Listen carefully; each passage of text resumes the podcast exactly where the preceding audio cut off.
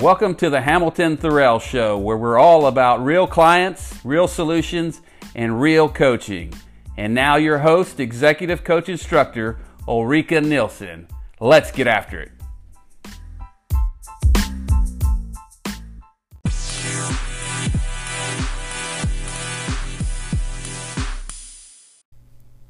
Hej allesammans, vad har ni för er? Jag är så glad att du är här idag. För idag så ska vi prata om ett ämne som så många av våra klienter och studenter fullkomligt älskar. Just för att det ger dem ett riktigt bra perspektiv på andra människor i deras liv. Vi kallar det här ämnet för manualen med stort M. Och varför gör vi det? Jo, för att de flesta av oss har faktiskt bruksanvisningar för andra människor i våra liv. Det här är någonting som vi som coacher ofta märker redan tidigt i vår coachingkarriär när vi coachar människor. Att människor har väldigt tjocka och ingående detaljerade handböcker för andra människor och ibland även för sig själva.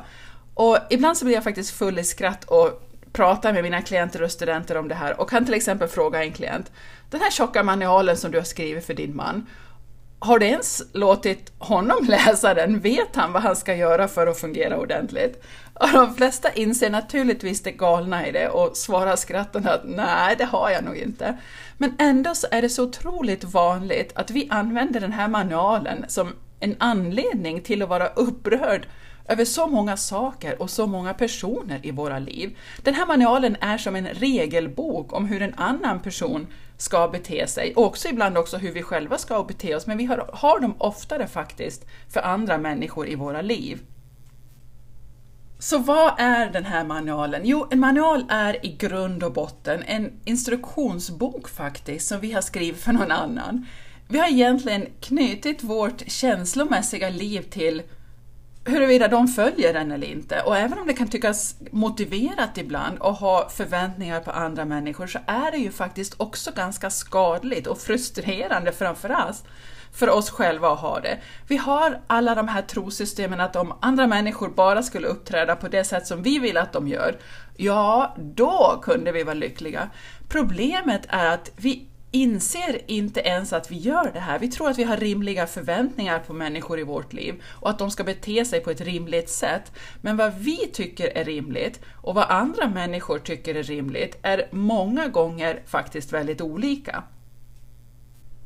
Och en av de sakerna som jag tycker är riktigt viktigt att komma ihåg är att vuxna människor har faktiskt förmågan och friheten att bete sig som de själva vill. Och det inkluderar dig också. Det finns inget som du någonsin måste göra. Och det finns ingenting som någon annan måste göra för dig. Och jag tror att en av utmaningarna med modern terapi är att terapeuter sitter ner, och det här har hänt med några av mina egna klienter som berättar om det, och de frågar sin klient vad deras behov är. Ungefär som att, ja, låt oss göra en lista nu över vad dina behov är, och sen måste du berätta de här behoven, vad dina behov är för den här andra personen, och sen så kan den här andra personen försöka uppfylla dina behov. Och jag tror att det är en form av manual för önskvärt beteende som är helt inställd på en kommande katastrof. Jag menar istället att vi själva är ansvariga för att tillgodose våra egna behov. När vi är i en relation med någon annan som förväntar oss att uppfylla deras behov, och vi har alla plötsligt hamnat i en situation där vi inte bara måste ta hand om oss själva, utan vi måste också ta hand om någon annan. Och jag pratar inte om barn utan om vuxna människor. Om vi är olyckliga nog att vara i en relation där jag känner mig som att jag är ansvarig för någon annans behov och de känner ansvar för mina behov, då är du ju faktiskt i en riktigt manipulerande situation, eftersom du kommer ju ständigt att försöka kontrollera den andra personen så att du kan vara lycklig. De kommer ständigt att försöka kontrollera dig, och ingen av er kommer någonsin att lyckas, och ingen av er kommer därför känna sig lycklig och tillfredsställd. För kalla fakta är att du kan aldrig helt kontrollera en annan person, och det finns ingenting som de överhuvudtaget skulle kunna göra för att göra dig så lycklig som du vill vara.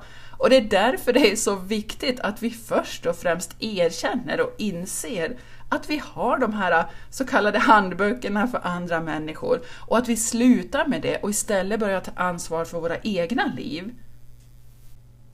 Sanningen är ju faktiskt att de flesta av oss inte ens kan kontrollera eller hantera oss själva, och ändå så försöker vi, så vill vi kontrollera och hantera andra människor. Och det är ju egentligen inte riktigt moget beteende eller självmedvetet, eller hur? Om vi inte ens kan kontrollera våra egna beteenden, hur tror vi att vi i all världen ska kunna kontrollera någon annans? Tänk på det, fundera på det. Om det är någon av er som har försökt att kontrollera någon annan. Okej, och i ärlighetens namn så har ni nog alla gjort det någon gång i livet. Vi alla har gjort det. Så vet du att det är en frustrerande situation där man känner sig frustrerad och irriterad. Oavsett om det är ens partner, föräldrar, chef, kollegor, samhälle eller vad det nu än är. Så är det en situation som du orsakar som gör dig frustrerad. Och det första steget är att ta en titt på de människorna i ditt liv som du har skapat sådana här manualer för. Vad är det för någonting som du vill att de ska göra annorlunda än det som de gör? Och fundera sen på varför du vill att de ska bete sig på det specifika sättet som du tycker är det rätta sättet. Och jag ska ge dig svaret. För i grund och botten så är det väldigt, väldigt enkelt, men du kanske inte tänker på det. Anledningen till att du någonsin överhuvudtaget vill att någon annan ska förändra det sättet som de beter sig på beror på hur du tror att du kommer att känna dig på grund av deras förändrade beteende. Men då är det en sak, då missar du någonting otroligt viktigt. För kom ihåg, om vi går tillbaka till början av när jag först började med den här podcasten, så måste vi tänka på att det är vårt eget tänkande som orsakar våra känslor, inte en annan persons beteende.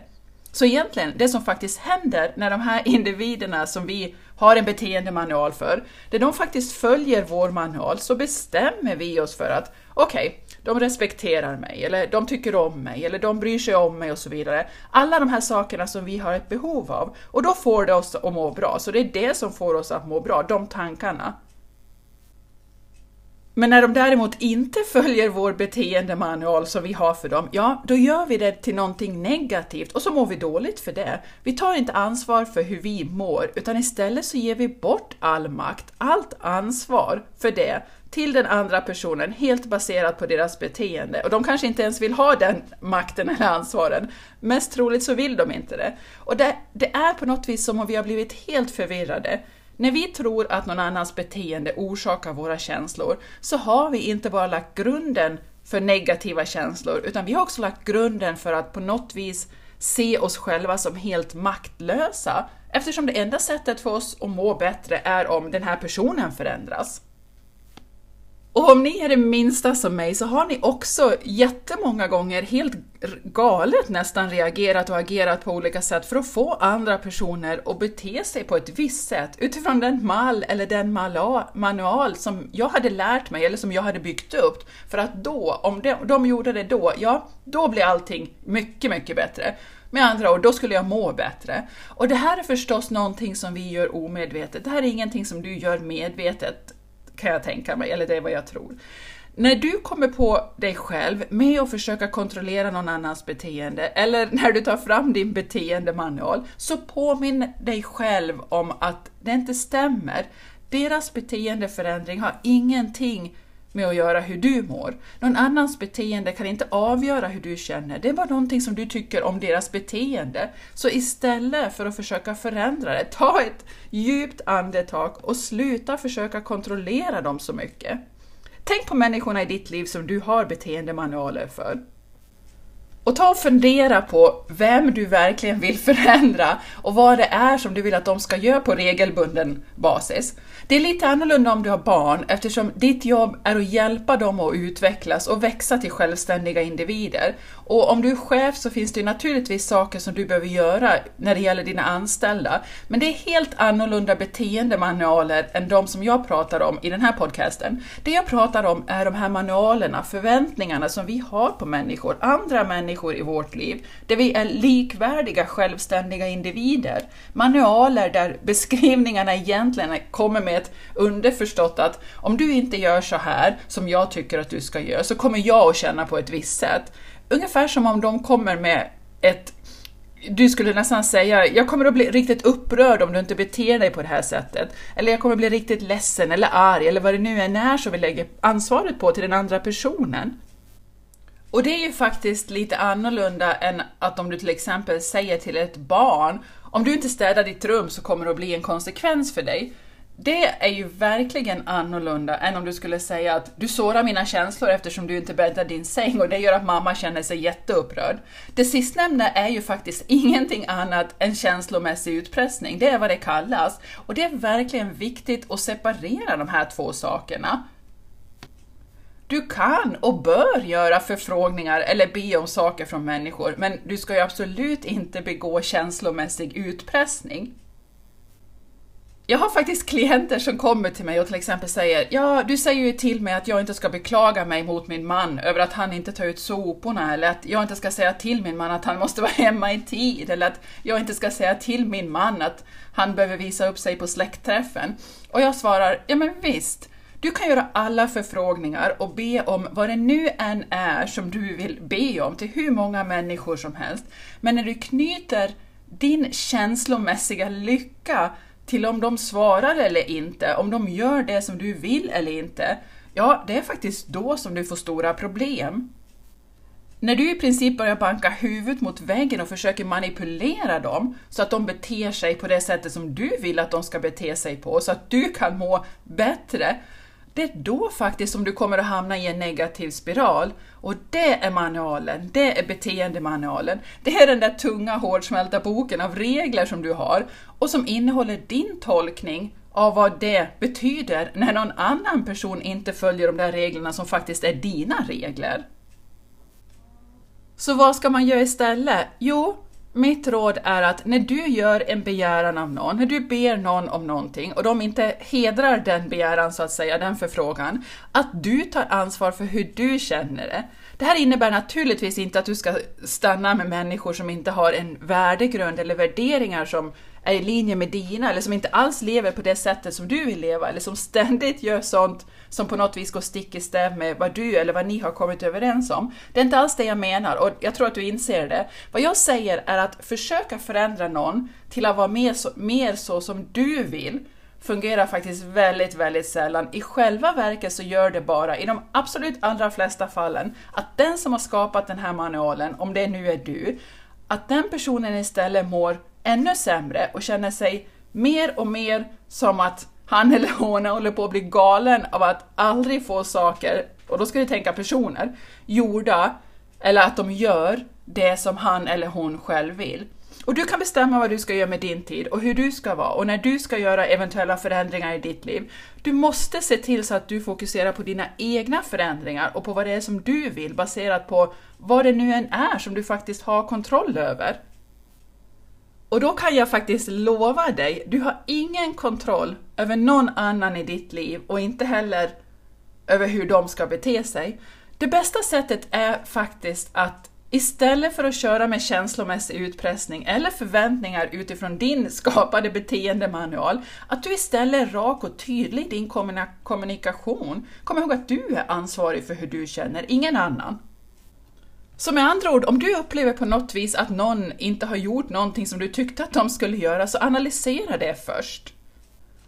Och när du sen har kommit på varför du reagerar så starkt på det, så berätta för dem, men utifrån ett faktabaserat perspektiv. Och jag har upptäckt att det här faktiskt på något vis sätter andra människor upp, eller mig också, för att ha riktigt roliga, långvariga, konfliktfria relationer. Och jag har själv många relationer som de här i mitt liv. Jag kan till exempel säga till en nära vän att du, vi hade ju planer men du kom ju inte förrän efter 45 minuter och jag var ganska band över det, så jag skulle verkligen uppskatta om du kunde ge mig lite förvarning nästa gång.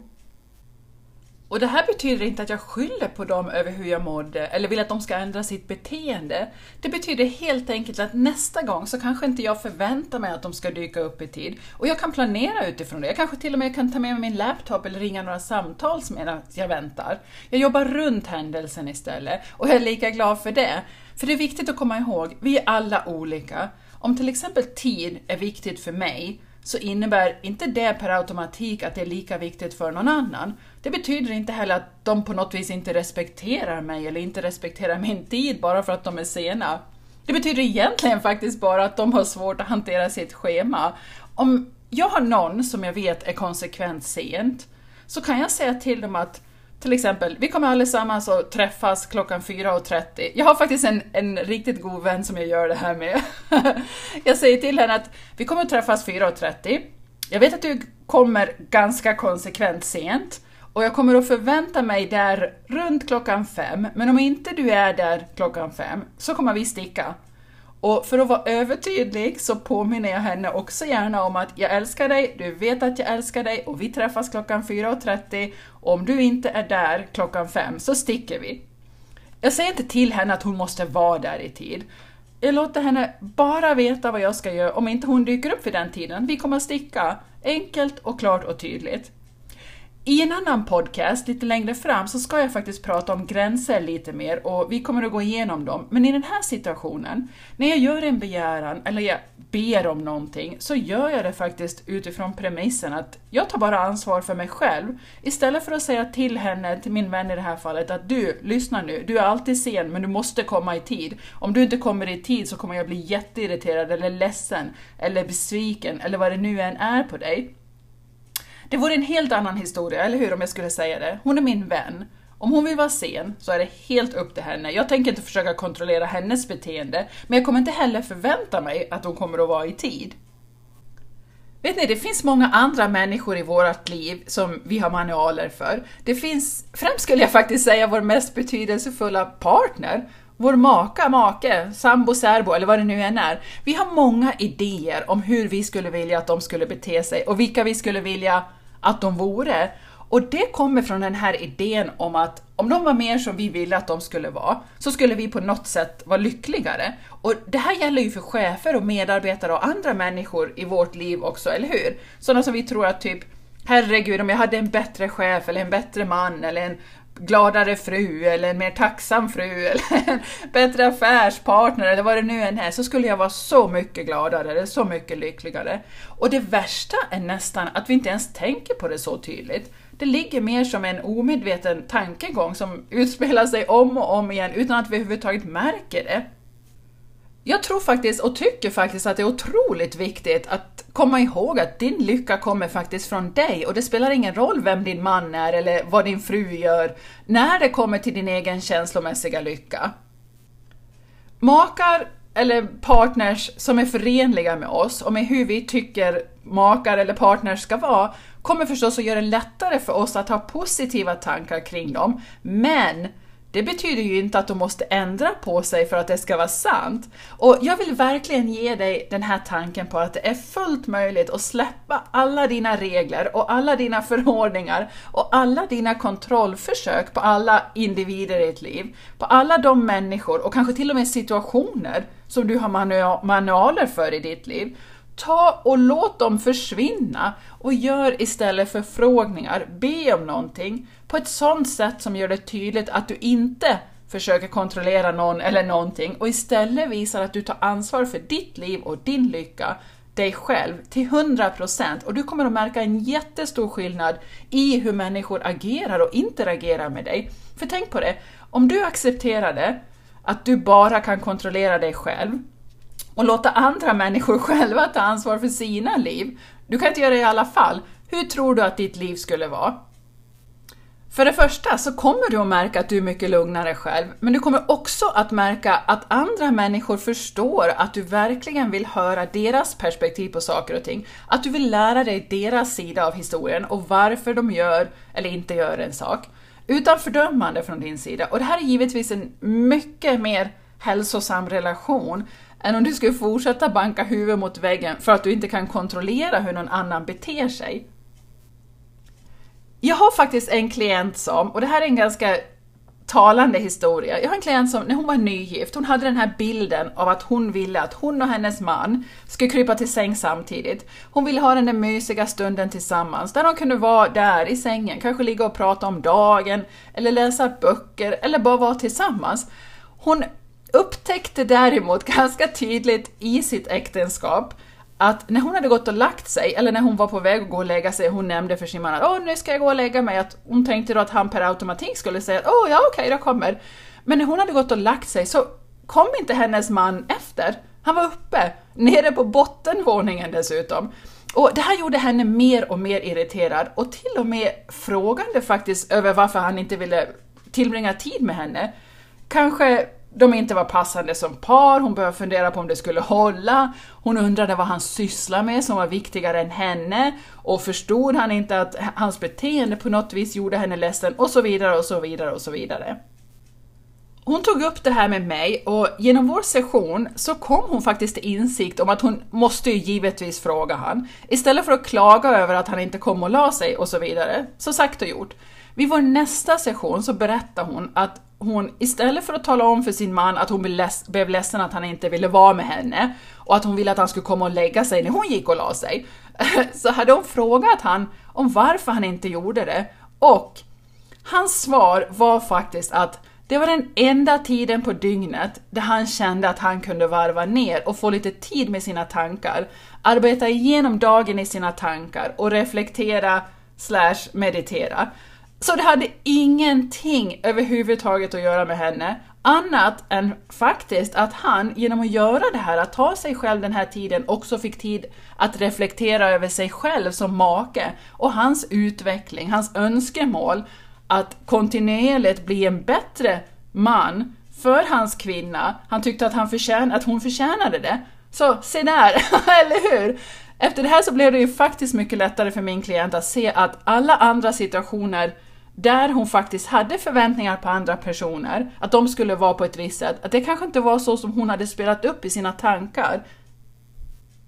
Det fanns andra anledningar till att personer gjorde och reagerade på de sätten som de gjorde. Och hon insåg att hon skulle inte numera försöka kontrollera över hur hon tyckte att de skulle leva sina liv utifrån hur hon ville leva sitt liv. Vet du, jag har faktiskt en jättebra övning på det här. Ta och tänk på de önskemål som du har om en person i ditt liv. Pröva och skriv ner olika saker som du tror eller tycker att det skulle vara häftigt om den här personen skulle göra. Och sen tar du dig tid och tänka på vad skulle du känna? Vad tror du att du skulle känna om den här personen frivilligt gjorde alla de här sakerna med riktigt nöje, med glädje? Vad skulle du tänka då? För kom ihåg att alla dina känslor kommer från ditt tänkande. Så vad skulle du tänka om den här personen betedde sig på det sätt som du vill att han eller hon ska bete sig på? Tänk på det. Och se till att du har den tanken tillgänglig för dig nu. Okej? Då funderar du på om du faktiskt kan tänka så om den här personen utan att han eller hon behöver göra alla de här sakerna som du tycker att de ska göra. Om svaret är ja, då gjorde du det faktiskt riktigt bra. För då så ser du ju att du behöver faktiskt inte gå runt och försöka kontrollera eller ändra på andra människor för att du ska må bättre. Vad du kan göra är att må bättre helt på egen hand. Du kan bestämma dig för att jag ska inte skapa ett sånt liv där jag tror att jag är berättigad till att kontrollera andra människor och deras beteende. Istället så ska jag skapa ett liv där jag är medveten om att jag inte har rätt att tala om för någon att de ska bete sig på något annat sätt än hur de själva väljer att bete sig på. Det enda jag faktiskt har rätt till är att ta hand om mitt eget känslomässiga liv och min egen hjärna. För att se till att jag tänker tankar som tjänar mig själv väl. Och om jag verkligen vill ha något gjort och det är riktigt viktigt för mig att få det gjort, då måste jag ju också fråga mig själv varför jag inte är villig att göra det själv. Och jag behöver också fråga mig själv om jag verkligen vill att någon annan ska göra något som de inte vill. Fundera på det ett tag. Och vet du, det här får mig faktiskt att tänka på en annan av mina klienter som i vårt sista möte, vid vår sista session, sa att det handlade om hundbajs i trädgården. Hon sa att, men gud, jag vill ju inte städa upp hundens bajs och det vill ju tydligen inte han heller, så varför ska jag göra det? Och faktum är, och det här är vad jag sa till henne också, vet du behöver inte göra det, men det är ju så att du vill göra det för du vill inte ha hundens bajs i trädgården. Du förväntar dig att din man ska göra det när han inte heller vill göra det och han bryr sig egentligen inte om att det finns hundbajs i trädgården. För det är ju det som har fått in dig i den här riktigt stressiga situationen med din man som du nu dessutom har gett betydelsen av att han inte bryr sig om dig och dina känslor, och att han inte är en jämlik partner, och att han inte heller vill bidra till ert hushållsarbete, och att ni inte har ett jämlikt förhållande, eller hur? Det är som att, wow, puh! Istället för att bara ha ett problem, inom citat, med hundbajs i trädgården, så hade hon skapat en situation med sin man som gjorde henne frustrerad och ifrågasättande av hela hans personlighet och kärlek för henne. Och dessutom, när hennes man plockade upp hundbajsen så räckte inte det, för då var hon så irriterad redan att hon höll på att explodera över att han inte hade gjort det tidigare, att han inte hade sett det själv. Så vad gör man i en sån situation? En situation där en sak, en händelse, har på något vis orsakat en hel följetong. Eller rättare sagt, när någon har skapat en hel följetong av en händelse. Vad gör man då? Är det samma sak här? Tänk på de sakerna som du vill ha gjort och hur du vill att andra människor ska bete sig. Och fundera sen på hur du tror att det kommer att kännas om de gör de här sakerna för dig. Efter det så bestämmer du dig för att känna på det sättet i alla fall. För du kan känna precis hur du vill, oavsett vad någon annan gör eller inte gör. Så kasta bort den där beteendemanualen som du har. För du kommer att märka, du kommer att uppleva och se och känna hur dina relationer kommer att förbättras dramatiskt. För faktum är att du, precis som alla andra människor i ditt liv, inte behöver följa din eller någon annans manual. Du behöver inte göra någonting som du inte vill göra heller för den delen. Så fundera på det. Är du villig att ge upp dina manualer? Är du villig att släppa dina förväntningar? De där som är baserade på vad du vill i ditt liv. Och istället fokusera tid och energi på dig själv. Och skapa det bästa livet som du kan för dig själv. Ett liv som inte är beroende av någon annans beteende. Och ett liv som i själva verket bara förbättras genom att du låter andra människor verkligen bara göra saker som de vill göra, istället för att de gör saker för att du manipulerar dem känslomässigt eller för att du kräver att de ska bete sig på ett visst sätt. Jag lovar dig, det är en game changer. Prova det, det kommer att förbättra ditt liv avsevärt. Tack för att du lyssnade den här gången och för att du var med mig. Tills nästa gång vi hörs, må det så riktigt, riktigt gott. Hej då!